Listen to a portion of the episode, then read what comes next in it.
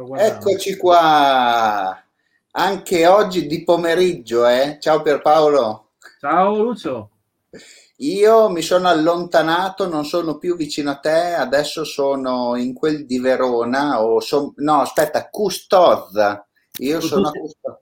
Con tutti i permessi per lavoro, naturalmente. Con tutti i permessi di lavoro, perché... sì, sì, perché di fatto finisco la diretta e poi sono su un set cinematografico di un cortometraggio. Ottimo. E oggi è sabato. Mi sono preparato. Faccio, la, faccio l'almanacco. Oggi è il 24 aprile, sabato, è San Fedele. Il sole è sorto alle 6.15 e tramonta alle 20.11. Va bene? Ecco. E sono le 16 e 30 e 59 secondi. Questo non lo sapevo. Ciao Gabriella, benvenuta. Eh, la Gabriella sta guardando in diretta con suo padre, è a casa eh. di suo padre, che stamat- oggi abbiamo avuto anche il secondo vaccino, così i, i genitori sono a posto, anche i miei. Allora, questa è intanto, prima che, mi, prima che sì? mi dimentico, questa è la chiacchierata numero 112.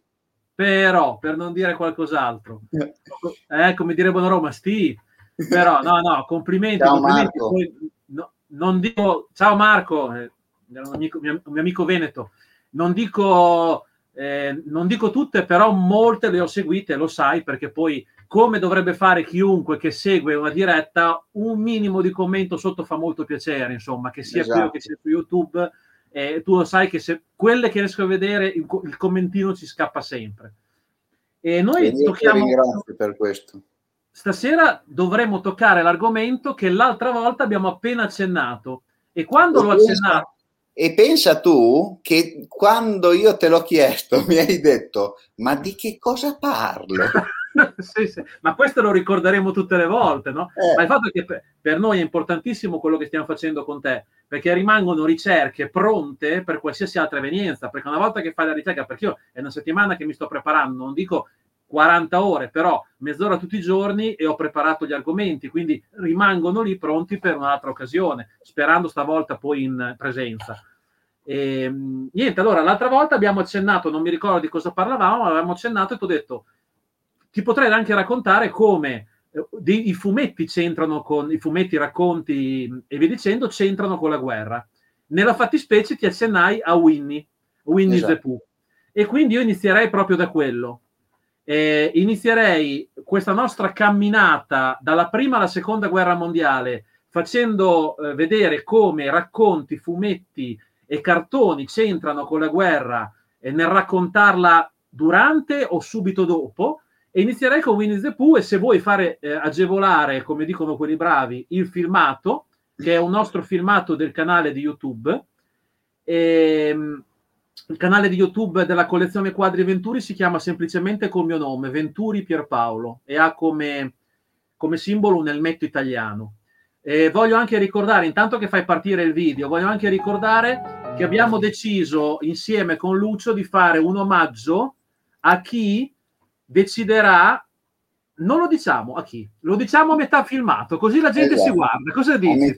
A, metà chiacchierata svegliamo un qualcosa in più. Come si fa a vincere questa agendina e questa penna della collezione Quadri Venturi? L'orsetto esatto. che vedete, l'orsetto che vedete fu preso, si può, si può mettere in pausa un secondo, fu preso, vabbè sì. lo stesso, tanto non no, è no, fatto. fu preso da un veterinario canadese che eh, svolgeva la sua attività molto giovane, aveva 19 anni, che svolgeva la sua attività in, una piccola, un, in un piccolo paesino che si chiamava, questo paesino si chiama Winnipeg ed è in Canada, ancora esistente questo paesino come nome e come tutto.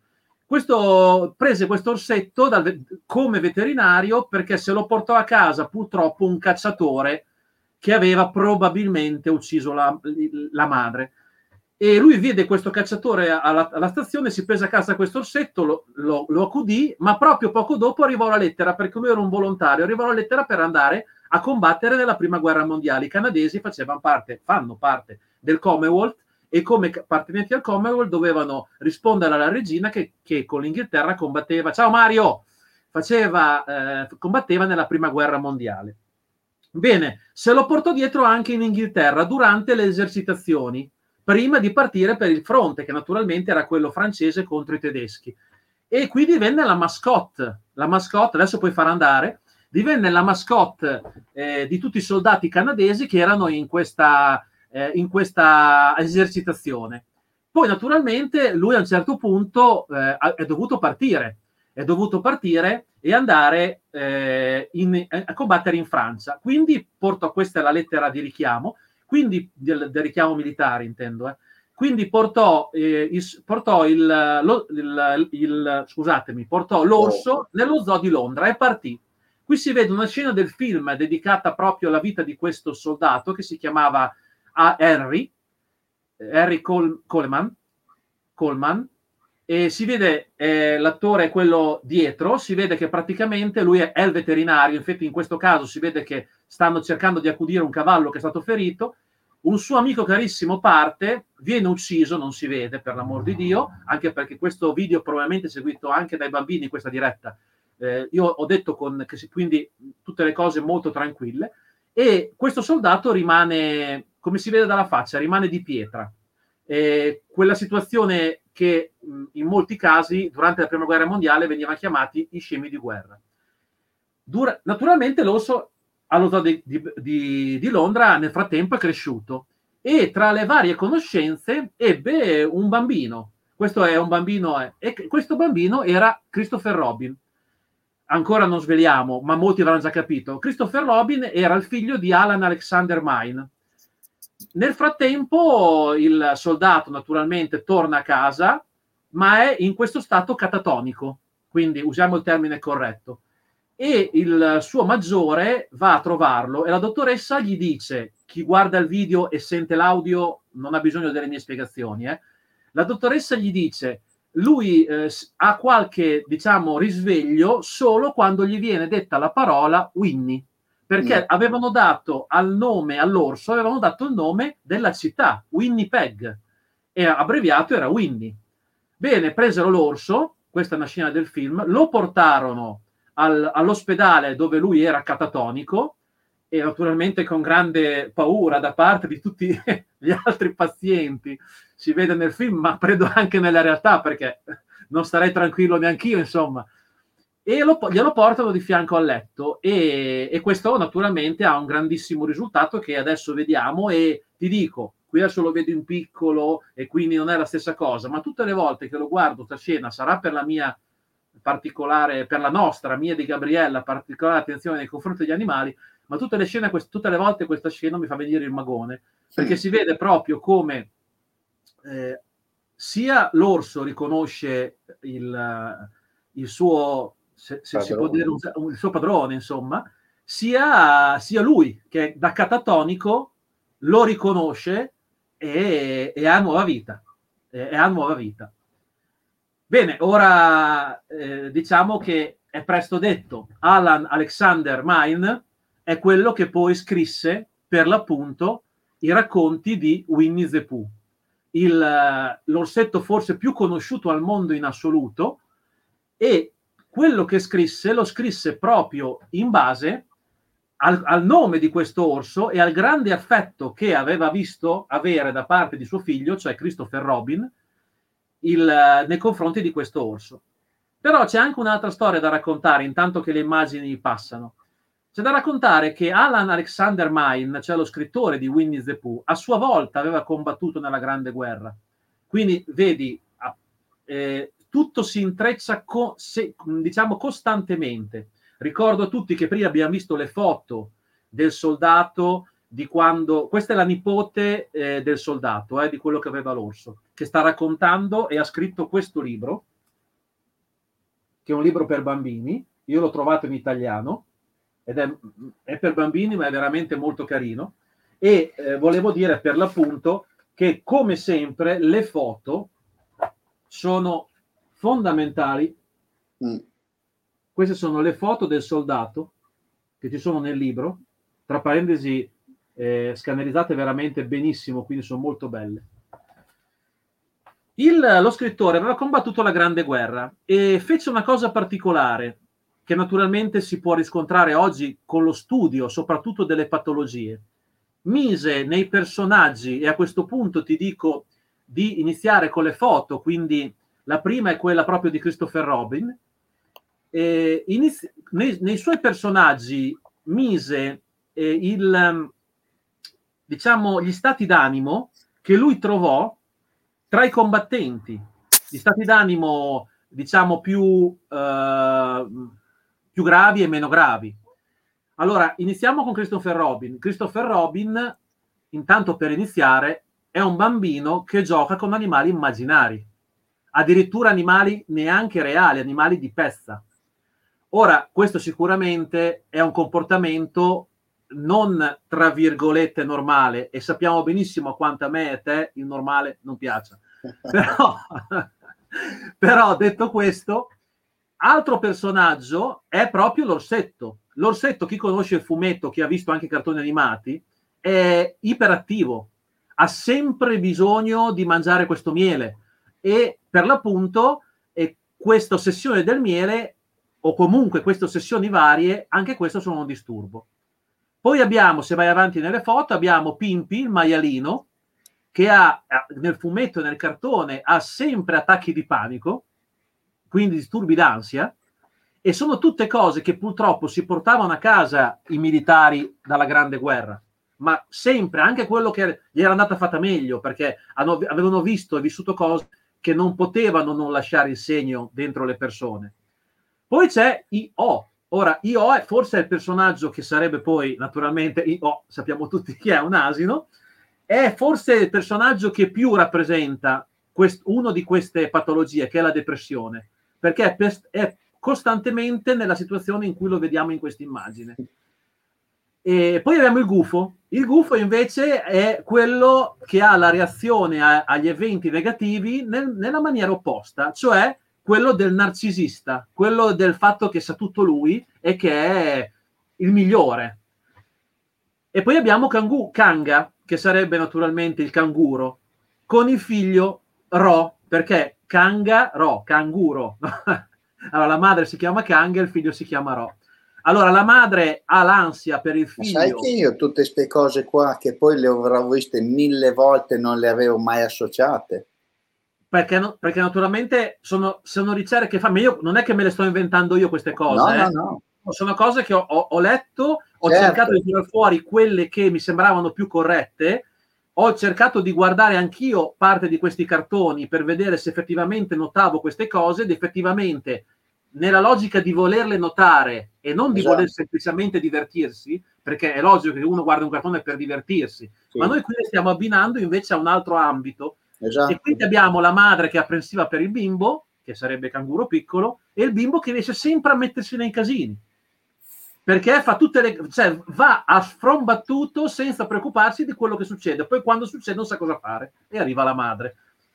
E poi, vabbè, poi dopo c'è il, il coniglio che mh, l'unico personaggio che io ti riporto come c'è scritto che dice che ha disturbi ossessivi, però anche in questa foto effettivamente lo sembra. Però io questo personaggio non sono ancora. Ciao Nadia, non sono ancora e riuscito a. E prima ciao Marco. Ebbene, quindi questa è, una delle, è la prima storia che abbiamo voluto raccontare nelle specifiche dell'orsetto che è veramente esistito, dello scritto che è vai, veramente vai. esistito e poi ha fatto dare il nome e anche qualche idea allo scrittore che ha scritto il libro.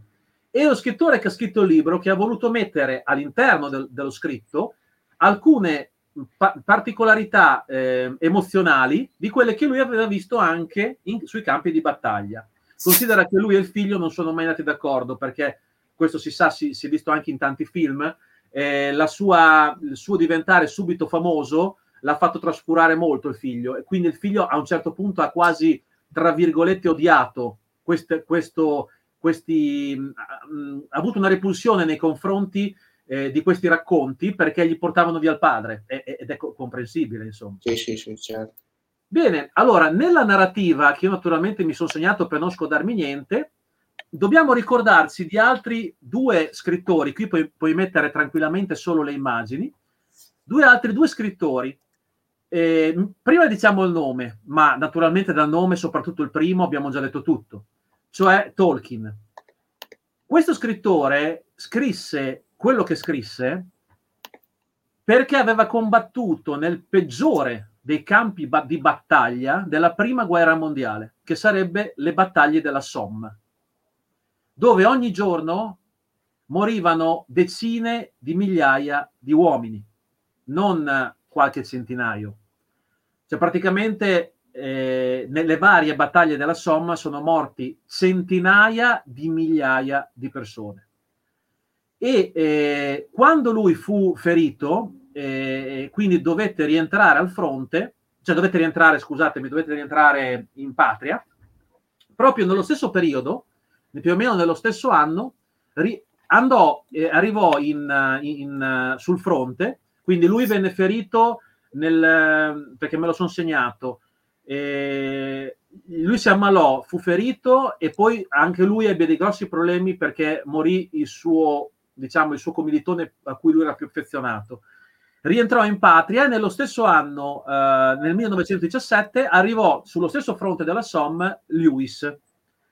E questi due eh, soldati all'epoca, eh, allora, en- entrambi laureati, Lewis eh, vinse una borsa di studio all'University College di Oxford, ma poi comunque venne chiamato nonostante avesse questa borsa di studio.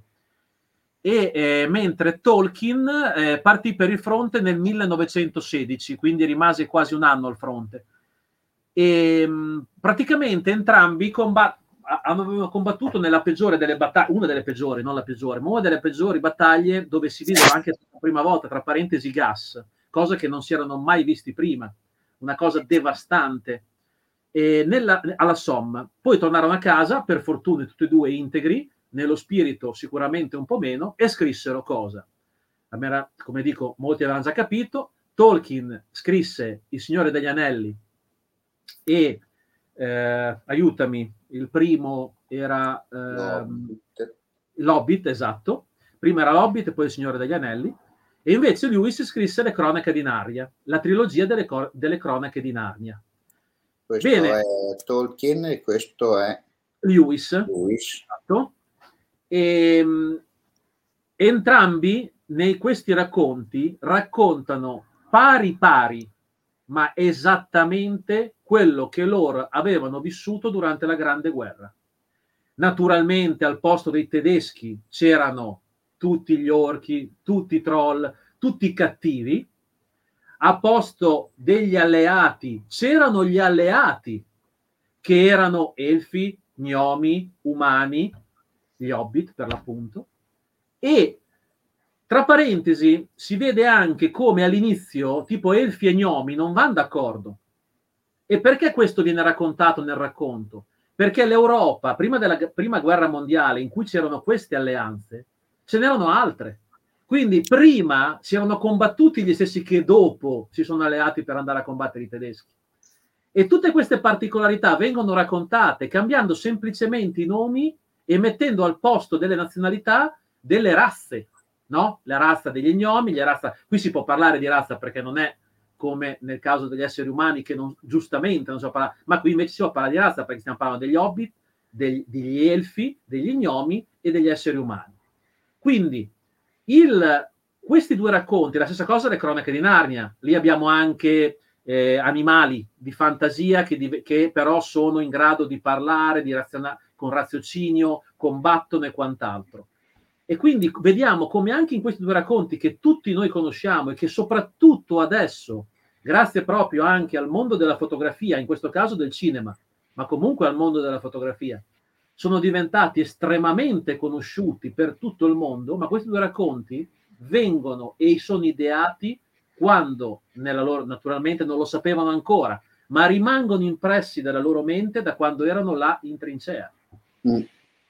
Non, non, tutto il racconto nasce purtroppo da quei momenti lì e adesso noi naturalmente, grazie al cielo, ci fa narrativa, ci fa racconto, ci fa anche cultura volendo, perché se uno riesce a guardarli con uno spirito critico è anche cultura, perché naturalmente il bene vince sul mare, perché naturalmente fa vedere come l'unione fa la forza, perché naturalmente bisogna mettere da parte le divisioni per riuscire a combattere il male, che il male a volte non essere, non è obbligatoriamente una persona o un luogo, può essere anche una malattia, per l'appunto, no?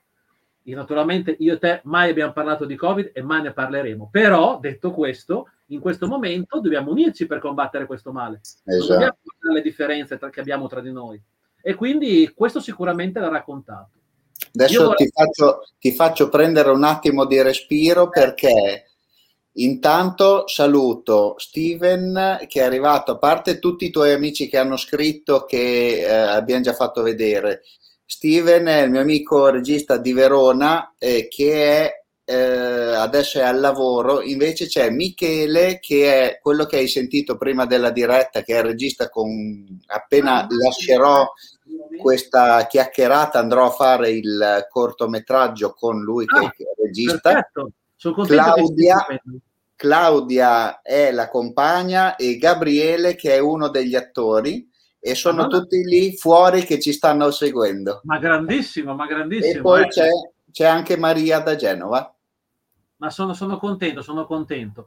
E ringrazio adesso io, eh, vabbè, c'è Ivan Bersani, adesso vedo la lista, c'è Ivan, Ivan Bersani che vedo, Marco. Machiavelli, tra parentesi, Marco Machiavelli era proprio quello che il giorno dopo della scorsa diretta mi ha detto: Ah, mi devi raccontare di Winnie che ieri l'hai accennato. Io ho detto: No, guardi ecco, la prossima diretta. Fai vedere il regalo che c'è perché per chi si è collegato dopo. Allora, per quelli che non sono ancora iscritti, ma non dico come, si vinceranno la, la, il, il, l'agendina, L'agenda. la collezione Quadri Venturi e la penna della collezione Quadri Venturi. Fra 10 minuti circa, quindi a metà della diretta, spiegherò come lo potranno vincere quelli che ci guardano in diretta, quelli che ci guardano in differita su Facebook e anche quelli su YouTube. Basta che siano i primi 10 a fare le cose che dopo dirò. Avanti Andiamo pure. avanti? Vai. Andiamo avanti. Allora, adesso, ti, adesso facciamo vedere a tutti una bella foto. Sì, aspetta. Eh. Sì, sì, sì. Eh, ma è una foto che non è conosciuta, è oltre, vabbè che fino adesso abbiamo parlato di cose, uh, Winnie the Pooh, Tolkien, Il Signore degli Anelli, Le Cronache di Narnia, credo che abbiamo sfondato tutte porte già aperte. Aspetta che vediamo intanto se ci, pre- ci indovino che è questa. È la foto del personaggio. Perfetto, perfetto. Quello col cappello con la penna, ma non è un alpino. allora, questo personaggio, ora chiedo a tutti quelli che ci stanno seguendo come fa la Gabriella, perché questa è una cosa che la Gabriella ha già portato nelle scuole tre volte, dopo poi vedremo anche la foto in quando lo fa, ma la facciamo vedere alla fine, non c'è bisogno che cambi l'immagine. E racconta questa storia che io adesso vi sto raccontando, nelle scuole la racconta sempre la Gabriella. Tutto questo ci viene dalla conoscenza attraverso un nostro amico che con sua moglie e i suoi figli gestiscono una bellissima baita, un bellissimo rifugio che c'è in Monte Grappa, ma anche di questo parliamo dopo. Dalla sua conoscenza ci ha passato la conoscenza noi, dalla nostra conoscenza abbiamo fatto ricerca e la Gabriella tutte le volte la porta nella scuola. Io ve lo racconto a voi. Questo personaggio chi è? Or- ora, eh, te lo chiedo a te Lucio, come fai te con la data? Chi è questo personaggio? Aspetta, aspetta, aspetta. Il primo che, che indovina gli regalo questo. Aspetta, questa bellissima graffetta raddrizzata per voi. Grande. E allora, questo Peter personaggio Pan.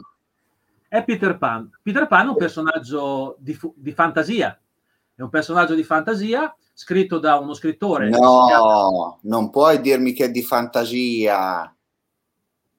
È una fantasia. Niente, salute, basta. Cioè, io ci credevo fino adesso, avevo la sindrome, cioè non. Eh Beh, la sindrome di Peter Pan, quando finisco il racconto che ti sto per fare, secondo me dici, mm, aspetta.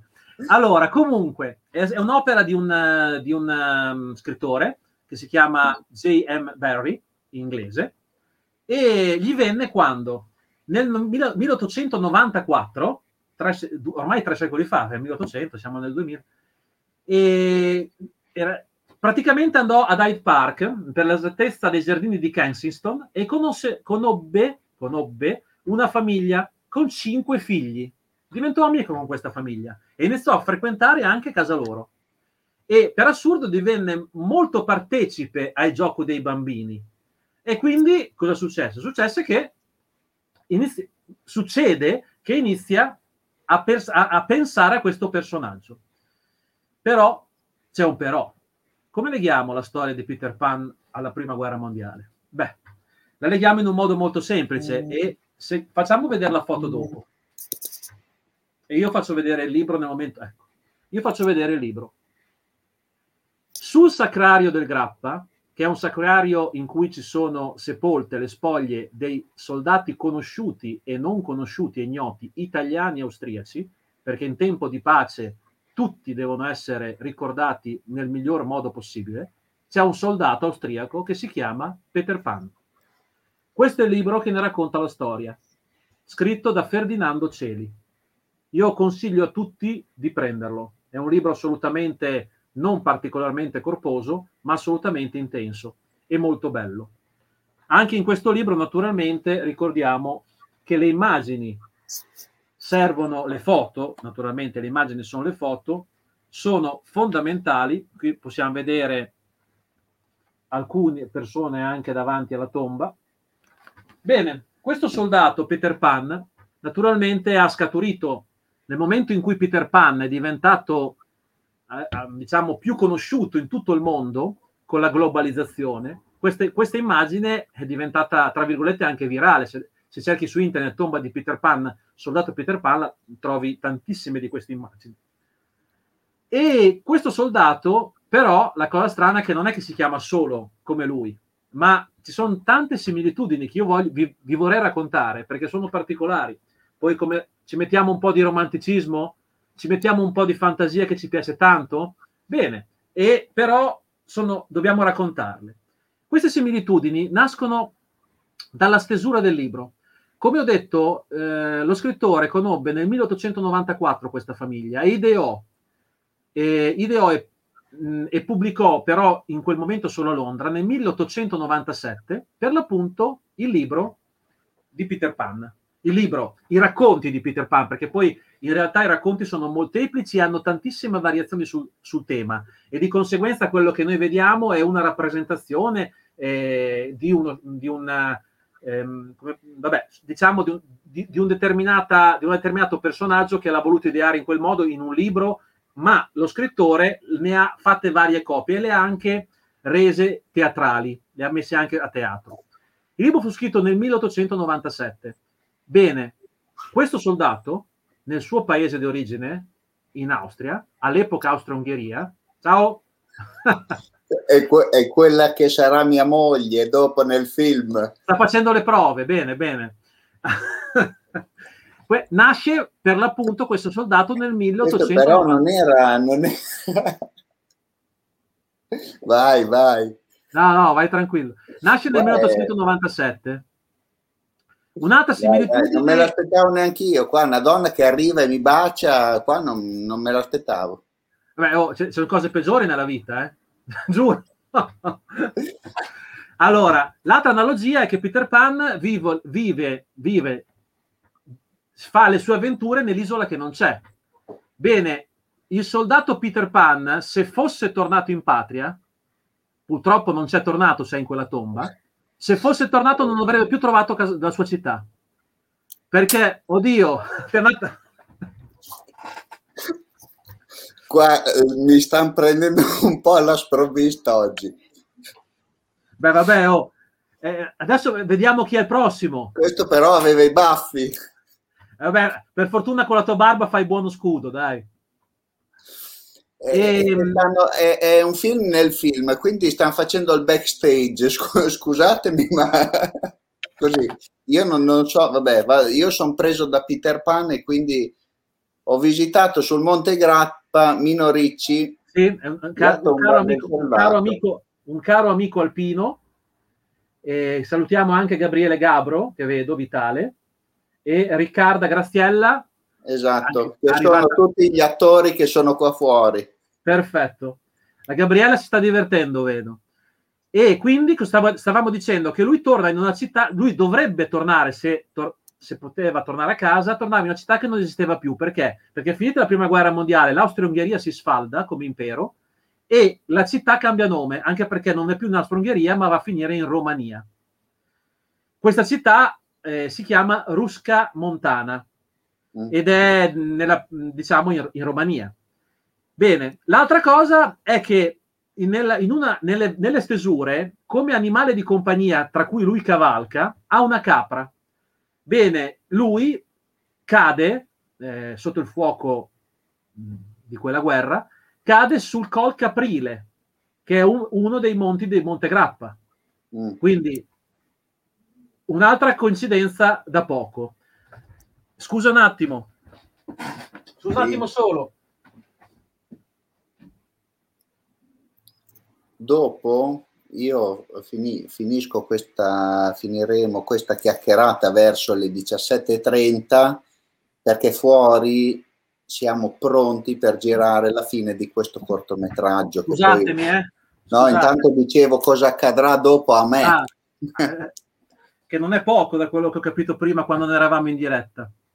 Poi dopo, niente, poi dopo a Col Caprile naturalmente si chiama per un motivo, perché ci sono le capre. E le capre da cosa sono identificate dal pastore per poterle sempre trovare? Ah, non lo so. Da una campanellina. E da lì il campanellino. Campanellino. Quindi le co- sono coincidenze, come ti dico, che sono molto romantiche, che, le, che magari le trova chi le vuol trovare. Però l'ultima cosa, che è quella per cui ti dicevo, attenzione alla sindrome di Peter Pan, purtroppo, come Peter Pan voleva rimanere sempre giovane, lui purtroppo, non certo per sua volontà, lo è rimasto come tantissimi altri ragazzi italiani, austriaci, che sono su quel sacrario.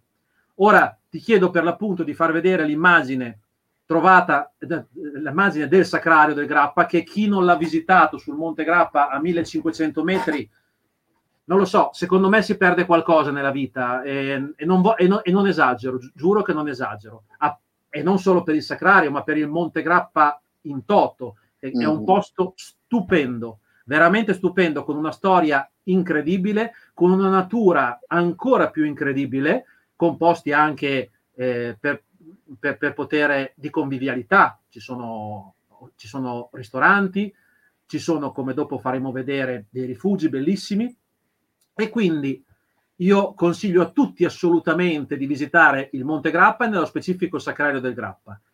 E sulla tomba, che è una di queste che prima abbiamo visto in piccolino, e vediamo tutte le piccole caselle, no? Scusa, sto indicando come se eh, tutte le piccole caselle, quelle sono le tombe. Questa è, fro- questa è la parte italiana, dietro c'è la parte austriaca, dietro poi non vuol dire niente, nel senso in questa foto, ma non c'è un davanti e un dietro sulla montagna. E infatti si vede qui davanti la bandiera italiana, se vedi laggiù in cima invece si vede la bandiera austriaca. Allora, consideriamo che su quella tomba che abbiamo visto prima, come si vedeva, si trovano sempre un fiorellino, una conchiglia dei sassi bianchi. Chi li porta? La gente che passa? Anche quando vengono portati via, subito dopo poco si ritrovano. Il fiorellino, perché si dice che nella sua taschino lui gli fu trovato un fiorellino, mm. eh, portato da casa probabilmente dal suo amore, che poi fosse la mamma una fidanzata non c'è dato sapere, però dal suo amore. Le conchiglie, perché eh, nel, nel, nella ricerca che ha fatto, ricordo, Ferdinando Celi in questo libro, ehm, la ricerca vuole che lui avesse una grandissima curiosità di vedere il mare che non aveva mai visto. Ragazzo giovane, nato nell'entroterra dell'attuale Romania, ex, repar- ex impero austro-ungarico, non aveva mai visto il mare e forse era, lui doveva comunque combattere, ma era attirato dal miraggio di poter ma- vedere il mare di Venezia, che era quello che gli austriaci avevano, avevano promesso. Hai detto miraggio? Anche questa miraggio. è una coincidenza? Eh, anche questa è una coincidenza. Vedi, riusciamo sempre a legarci, non ce la facciamo a, alla fine di questo racconto, diciamo come vincere quei due premi. E, il, e, la, e quindi forse la volontà di vedere il mare, ecco perché la conchiglia. L'ultima cosa, i sassi bianchi. Questi sassi bianchi, che sono, sono molto frequenti nel grappa, si vedono proprio dei, dei, degli sghiaiati interi. Tra parentesi, questi sghiaiati vengono sono stati fatti per l'appunto dai soldati quando costruirono, perché sotto Saccarello del Grappa ci sono le gallerie militari che combatterono la prima guerra mondiale, tutte o buona parte visitabili. Questi sassi bianchi che vengono portati per l'appunto e presi da lì, vogliono ricordare invece che nella sua terra natale, proprio dove lui abitava, c'era una, non so se c'è ancora, ma è probabile, una famosa eh, cava di, di, di un tipo di sasso bianco identico a quello del Grappa Ecco, queste sono le cose romantiche che uniscono, ma anche reali, che uniscono il Peter Pan fumetto al Peter Pan soldato. Ora, per farvi capire la, la storicità e nello stesso tempo la possibilità di eh, vedere questi posti, facciamo vedere quel brevissimo filmato in cui si può vedere come si può tranquillamente andare, alloggiare, stare bene e poi vedere tutta la storia, perché il filmato fa vedere tutte queste cose in 50 secondi.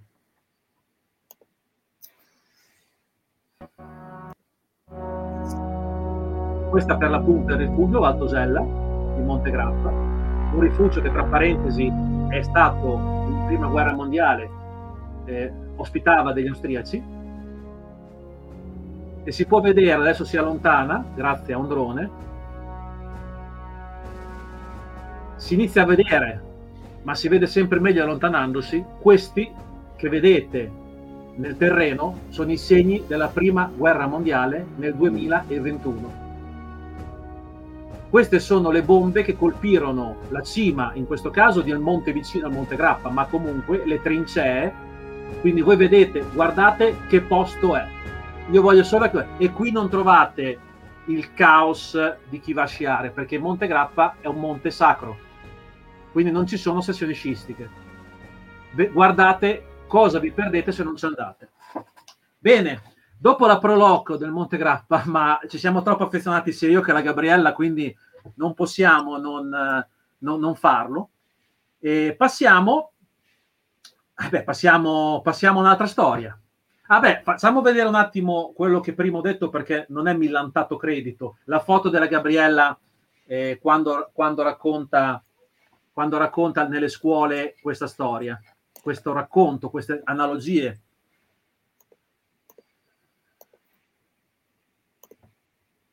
Ecco, questa è, è, una delle tante occasioni in cui la Gabriella raccontava in una scuola nella provincia di Bologna, Baricella nello specifico, il racconto di Peter Pan e anche in questo caso faceva vedere con, mol, con mezzi molto, molto meno multimediali, faceva vedere eh, il, la foto di Peter Pan e poi spiegava che c'era questo soldato sul Monte Grappa.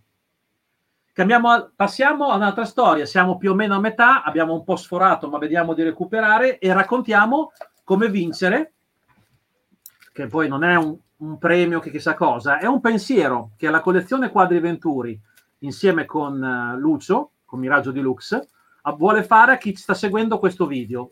Ripeto, in diretta, in differita, sempre su Facebook o anche dopo su YouTube. I primi dieci che si iscriveranno al mio della collezione storica Quadri Venturi di Quadri Gabriele Venturi Pierpaolo, canale di YouTube che si chiama semplicemente Venturi Pierpaolo. Lo ripeto, canale di YouTube Venturi Pierpaolo. E si iscriveranno al canale, anzi devo fare così, di, di, Lu, di Lucio Russo che si chiama semplicemente Miraggio di Lux, come vedete scritto adesso sotto la sua eh, immagine Faccia. Ecco, chi si iscrive sul suo canale YouTube sul mio canale YouTube e poi dopo in privato su Facebook mi comunica le iscrizioni e naturalmente a quel punto mi dice chi è e come fare, gli spediamo a casa questi oggetti.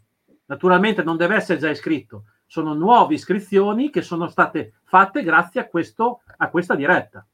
Quindi lo ripetiamo magari anche alla fine, ma per vincere questi due simpatici omaggi Bisogna iscriversi al canale di storico di Venturi Pierpaolo e Miraggio di Lux. E Miraggio di e passiamo a un'altra storia. Cambiamo, andiamo avanti di 30 anni e passiamo alla seconda guerra mondiale. La seconda guerra mondiale non fa eccezione. Come racconti, come fumetti, naturalmente il fumetto inizia, i cartoni animati iniziano a prendere piede molto di più che nella prima guerra mondiale, anzi i fumetti nella prima guerra mondiale c'erano, ma i cartoni animati praticamente no. Di conseguenza nella seconda guerra mondiale prendono parecchio piede. Quindi adesso vi facciamo vedere un video fatto eh, fondamentalmente da cartoni animati della Walt Disney, eh, in cui per l'appunto si fa propaganda durante la guerra, perché sono cartoni animati tutti quanti del 43-44, questo è, per l'appunto si fa propaganda nei confronti dell'America perché si sta combattendo e contro chi si sta combattendo. Di conseguenza, qui si vede il primo, naturalmente io li ho abbreviati eh, perché sarebbero stati molto più lunghi. Qui si vede eh, Paperino che rimane scioccato da, questa, da questo simbolo e dal fatto che il suo amico inglese, che viene sbattuto a terra da chi? Dai nazisti. I nazisti, visto con una, una, un papero più cattivo, che gli propone dei soldi perché si, questo si capisce nell'audio che qui non si vede. Ma lui dice soldi, no grazie, e preferisce andare a aiutare il suo amico inglese. Qui si vedono il richiamo con, le, con uh, diciamo, delle fabbriche che costruiscono uh, gli armamenti, nella, nella fattispecie l'aeronautica americana, che vanno poi a combattere contro chi? Anche in questo caso contro il nemico tedesco. In questi casi sono gli, sono gli aerei caccia, questi sono naturalmente i bombardieri, tutti i vari tipi di velivoli, e combattono contro il caccia tedesco, che è questo, che naturalmente viene centrato e abbattuto. Ricordo che questo video, come tutti quelli che abbiamo visto fino adesso e che vedremo, sono tutti video che potete ritrovare più lunghi e più dettagliati nell'audio, nella descrizione, per l'appunto sul mio canale storico di YouTube di Venturi Pierpaolo. Questa invece è, eh, anche questo è Walt Disney, che si vede un, un, generale tedesco con un aiutante molto, diciamo, pressapochista, che inquadra Daffy Duck inglese o americano, perché nel metto era uguale, che si cala e porta un omaggio all'ufficiale tedesco. Adesso si vede l'omaggio che gli porta. Naturalmente si vede che gli porta un omaggio e l'ufficiale tedesco è molto contento, no? Questo omaggio cos'è? È un orologio gli chiede prima che ora è, lui dice no, ma l'orario è sbagliato, ti do io un orologio che, si, che, si, che, che puoi leggere l'orario giusto. Adesso non so perché un sta un po' rallentando, ecco, si arrabbia naturalmente con l'aiutante, lui gli dà l'orologio, come vedi un orologio che insomma... ma naturalmente il, il generale tedesco è uno stolto perché così deve essere raffigurato il nemico, e d'altro canto dalla controparte non facevano diversamente, dopo lo vedremo. E il, il, generale è tutto contento, poi naturalmente a un certo punto si accorge che non è, non è un orologio e naturalmente chi dice che deve preoccuparsi quell'altro. Il, qui il papero si va a nascondere tra un cannone, ma non sa che quel cannone sta per essere sparato da questo generale. Ma anche in questo riesce a trovare un vantaggio, perché dove viene sparato? Vedi, allora era americano, dalle bandierine, mm. non era inglese. Human Cannon, a parte che è un papero, non so perché ha scritto Human, ma va bene. E dove, dove, dove a terra? Dove c'è Hitler che sta facendo un discorso, quindi vedi anche nel, nello separato. E naturalmente qui c'è Hitler che era raffigurato come un essere umano che capita molto raramente nei, fu- nei fumetti di Walt Disney, ma voleva raffigurare proprio la, la cattiveria se era possibile. Questo è ancora più emblematico, per cui ci siamo di mezzo anche noi, perché si vede prima Hitler che arranga la folla e come folla naturalmente si vedono quattro papere starnazzanti che mangiano i popcorn. come, come, per dare, diciamo, chi l'ha seguito a dargli dell'occa, in poche parole, yeah. no? E poi dopo, naturalmente, c'è uno sotto con il mentone vestito di nero, che chi è quello col mentone vestito di nero? È Mussolini, naturalmente. Ecco, qui storicamente eh, balla un po', perché Mussolini a livello politico e a livello storico è venuto molto prima di Hitler, non solo, Hitler ha copiato quasi tutto da Mussolini, per poi dopo diventarne praticamente purtroppo il padrone e anche il padrone del, del nazifascismo qua in Italia, grazie al cielo domani ricordiamo la liberazione, quindi e qui si vede invece la ringa di Mussolini. Ancora peggio, qua c'è uno solo che l'applaude, tra parentesi legato, con una palla al piede perché non possa fare altrimenti. Insomma, sono cartoni animati sicuramente di un grande... Applausi, lo deve dire, applausi. Eh. sono cartoni animati naturalmente di un grande impatto visivo e che dava, diciamo, un, una forza, ecco, anche in patria a chi dopo poi doveva magari aspettare il ritorno di, di, di un suo figlio o, insomma di, del, del, marito. Questi invece sono due eh, sposi anziani colombi che probabilmente hanno fatto la prima guerra mondiale e si eh, come si può dire, rivivono. Eh. Esatto, nel vedere che l'America sta ancora combattendo per la libertà. Bene, questi sono fumetti, cartoni animati e fumetti di Walt Disney o comunque di altre case produttrici che sono stati importantissimi anche queste per la propaganda. Ricordiamoci che la propaganda, che fino adesso non abbiamo parlato, ma è comunque frutto eh, sempre normalmente molto più dell'immagine che dello scritto. C'è anche la propaganda, ma c'è molto l'immagine conto per la propaganda. E vi, ti faccio vedere un paio di documenti della collezione, perché sai che noi leghiamo sempre le dirette anche alla collezione. Sì. Questo documento che ce l'ha dato un nostro amico, questa è una copia, però l'originale era esattamente così, sia nell'essere rovinato, sia negli strappi. Questi volantini, come puoi vedere, qui ci sono dei fumetti, sono volantini scritti in inglese, quindi se sono scritti in inglese vuol dire che venivano lanciati dai tedeschi, venivano lanciati dai tedeschi dentro a delle bombe che non esplodevano, si aprivano, uscivano questi volantini ed era propaganda e ce n'erano di tutte le parti, cioè i tedeschi le scrivevano in inglese e li mandavano sul fronte inglese. Gli, gli inglesi, gli americani, gli alleati lo scrivevano in tedesco e li mandavano sulle linee tedesche. Per esempio ce n'era uno c'è mh, sul, sul, gruppo di Facebook, sul nostro gruppo di Facebook, abbiamo fatto un album apposta con questo, che tu mi sembra hai messo anche mi piace, quindi l'hai visto, in cui c'è per esempio un volantino che c'è scritto qua su in alto, in, in, in tedesco, eh, scusatemi il tedesco, ve lo traduco, c'è scritto in tedesco, dov'è Hitler adesso? Nel senso, tu stai qui, stai morendo nelle trincee e Hitler dov'è adesso?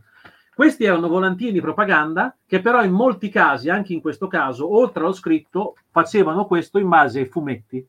E quindi torniamo assolutamente sia alla logica dell'immagine e quindi del fotografo, sia alla logica della nostra diretta di oggi. I tedeschi avevano questi, sono, questi sono originali invece, non sono come quelli, questi sono originali volumetti del 43, sono, sono buffi, sono buffi perché sono volumetti di storielle e barzellette in tedesco per i soldati tedeschi per eh, cercare di tirare sull'animo. E dentro, come dico, ci sono racconti eh, spesso con eh, fumetti, no? con, con, disegni che raccontano e questo, anche questo sono, eh, servivano per per il morale dei soldati e sono, questi volumetti sono assolutamente originali del 40, dentro ci dovrebbe essere scritto quando è stato, ecco qua, copriamo quello che sappiamo che non si deve far vedere, si riesce a vedere la data? Eh, dall'altra parte qua. Esatto. 1944. Esatto, perfetto, 1944. Bene, abbiamo, fa- abbiamo, visto questo. Vogliamo vedere una cosa che riguarda la propaganda? Una cosa che riguarda te, una macchina fotografica. Questa è una macchina fotografica della Zeiss, quindi tedesca. Questa macchina fotografica, Lucio, è stata questa in particolare. Questo modello è stato fatto non so in quanti migliaia, ma questo in particolare non, ne sono state create non più di 100-150 unità. Una l'abbiamo in collezione noi perché questa era la macchina fotografica della Zeiss tedesca, ma per il mercato italiano. E cosa avevano fatto per il mercato italiano? La propaganda. Si legge il nome? Bre... Bre... Balilla. Ah, ah, sì, è al contrario, forse, compare al contrario. No, no, si vede, però è un po' rovinato sopra, non riesco a leggere io. Avevano fatto, avevano nominata Balilla e io ho trovato anche una, una, una copia ehm, in, in, in, italiano, una copia dei suoi rulini. Questo è una copia di un, non è una copia, è un ritaglio di un giornale d'epoca in cui si vedono i rulini di quella macchina sì. fotografica. 26 scatti, 26 perché poi che di solito sono 24 le pose. Eh, bisogna andare un po' indietro per saperlo. allora, benissimo, a questo punto abbiamo, fatto, abbiamo visto come i cartoni animati, la propaganda servivano per raccontare la storia, per eh, mh, mm, come posso dire, traghettare un messaggio che poteva essere speranza, che poteva essere forza, che poteva essere per assurdo anche divertimento comunque svago perché erano barzellette. Ma la Germania, naturalmente, noi sappiamo che la Germania aveva come ministro della propaganda eh, eh, Goebbels, che puntava tutto proprio su questo, cioè prima non esisteva e usò uno dei mezzi più potenti che nasceva in quel momento, che è quello, la televisione. Quindi volle che in qualche modo si potesse contrastare i fumetti eh, americani e fece fare un fumetto che si chiamava Armer Ansi, che in tedesco vuol dire il povero Ansi, che fa, fa, faccio partire, fa, fai partire così mh, recuperiamo del tempo, anche se siamo in orario, perché comunque è praticamente il penultimo argomento.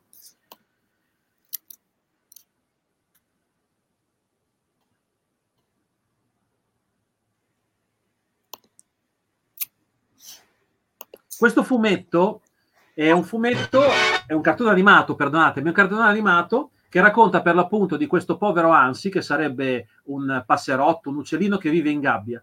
E vivendo in gabbia in questa c- classica cittadina tedesca, eh, vede fuori gli altri uccellini invece che sono felici, contenti, che tubano come questi due piccioni. E lui invece è disperato è in questa gabbia. Poi non solo, ci si mette il carico da 90 perché fuori dalla sua gabbia chi passa passa naturalmente una bellissima uccellina che lui si innamora immediatamente, è molto, molto avvenente, molto sciantosa e si è bloccato?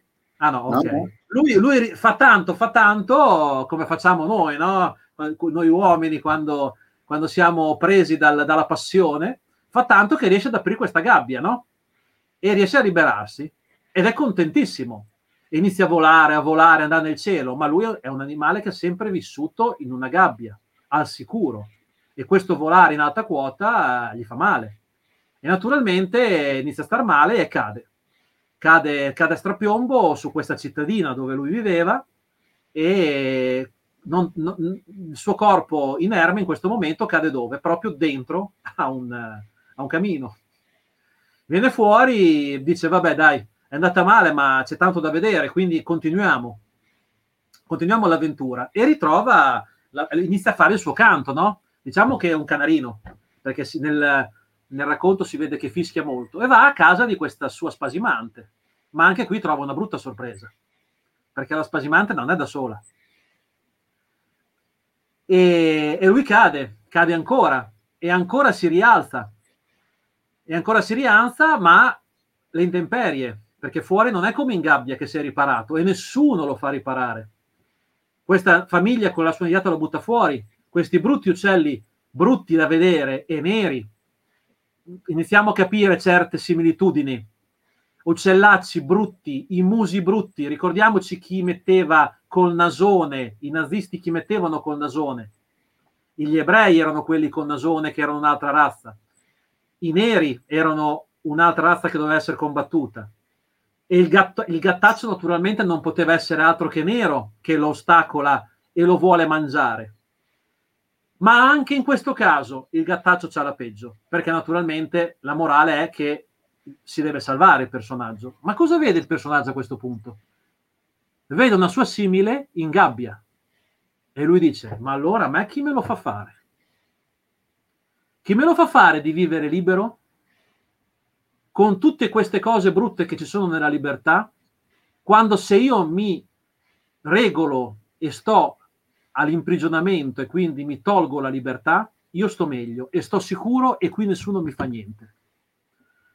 Questo non è un messaggio da poco in una, in una, in una nazione in quel momento con la dittatura nazista, perché la dittatura nazista tutto vuole fuori che la gente faccia quello che gli pare gli dice io ti do il cappello protettivo, io ti proteggo, sotto di me non devi fare, non devi avere nessun tipo di problema. Poi abbiamo visto benissimo che non è stato così, perché poveretti, dico poveretti la popolazione naturalmente, non i nazisti, sono stati massacrati anche loro, i bombardamenti e quant'altro. Ma fino a quel momento la logica del nazismo era quella, io vi proteggo, eh, però non mi chiedete la libertà. La libertà no. Io vi proteggo però alle mie condizioni, naturalmente mm anche questo l'abbiamo vissuto anche in Italia col fascismo. Quindi vedi anche qui il cartone animato, il fumetto. Ciao Angela. Una, allora, che, che una, una, persona come Angela mi permetti, mi, dica che ho, ho, ho, fatto una narrazione che mi dà degli insegnamenti, mi emoziono io, mi emoziono io perché è una persona che ha una sua storia personale eh, molto ampia, molto piena, antiquaria, che ha visto tantissime cose nella sua vita, quindi direi che mi, emoziono io di queste parole, grazie veramente. Quindi vedi come eh, anche in questo caso, dall'altra parte, si è voluto fare della propaganda e nello stesso tempo mandare un messaggio. Quindi nessuno, spero dopo questa diretta, possa dire che l'abbiamo fatta per niente e possa pensare che i cartoni, i fumetti e i racconti non sono stati interse- si sono intersecati completamente con i due conflitti mondiali eh, che abbiamo avuto nel Novecento. Nel, Poi questi sono solo un, una goccia nel mare no? di tutto quello che ci hanno mostrato, anche tutti i vari messaggi subliminali, tutte queste cose che noi non recepiamo no? di, direttamente, ma che il nostro inconscio le, le vede. Il problema è che solo chi studia queste storie, come dici tu, cioè questi messaggi che sono subliminali, che sono anche molto meno che subliminali, li possiamo capire solo se non trascuriamo niente di quello che è stata la nostra storia e di quello che è successo nel passato. Perché, eh, Lucio, io, io, qui ci posso mettere la mano sul fuoco perché l'ho già provato nella mia vita e a mio avviso lo stiamo provando anche adesso. La storia si ripete sempre. Magari una volta è vestita con i calzoncini corti, come era all'epoca, un'altra volta è vestita con la giacca e la cravatta, ma la storia si ripete sempre. È solamente con le sfumature dell'epoca in cui si ripete. Quindi è molto importante per cercare di riuscire a capire quello che stai vivendo, aver capito quello che è successo. Perché ti dà, solo questo ti dà, eh, diciamo, dei metri di misura. Se no, vabbè, se no affronti la giornata e va come va. E naturalmente non, non, potevo, non potevamo chiudere eh, la nostra chiacchierata, non la potevamo chiudere con, con eh, l'immagine simbolo che in America fu, fu, uscì come film nel 43 e in Europa invece è in, italia, in italiano nel 46, che è il film che fece Charlie Chaplin, eh, che era il grande dittatore. Una parodia di quello che era la Germania nazista, ma nel video poi si vede anche un incontro di il dittatore Chaplin con un personaggio che interpreta Mussolini, quindi comunque racconta quello che è la dittatura in Europa eh, di carattere neo, nazifascista. E in un film che anche questo tra virgolette è un po' come prima parlavo del Montegrappa uno non può dire di avere un minimo di cultura senza aver visto questo film perché è un film che con la semplicità eh, quasi di un bambino, perché Charlie Chaplin questo voleva mettere nei suoi film, voleva mettere la semplicità che potesse essere visto da un bambino di 10 anni fino a uno di 90 anni ed essere capito comunque, ed essere capito comunque. E in questo caso abbiamo anche il sonoro che naturalmente nei primi film di Chaplin non avevamo.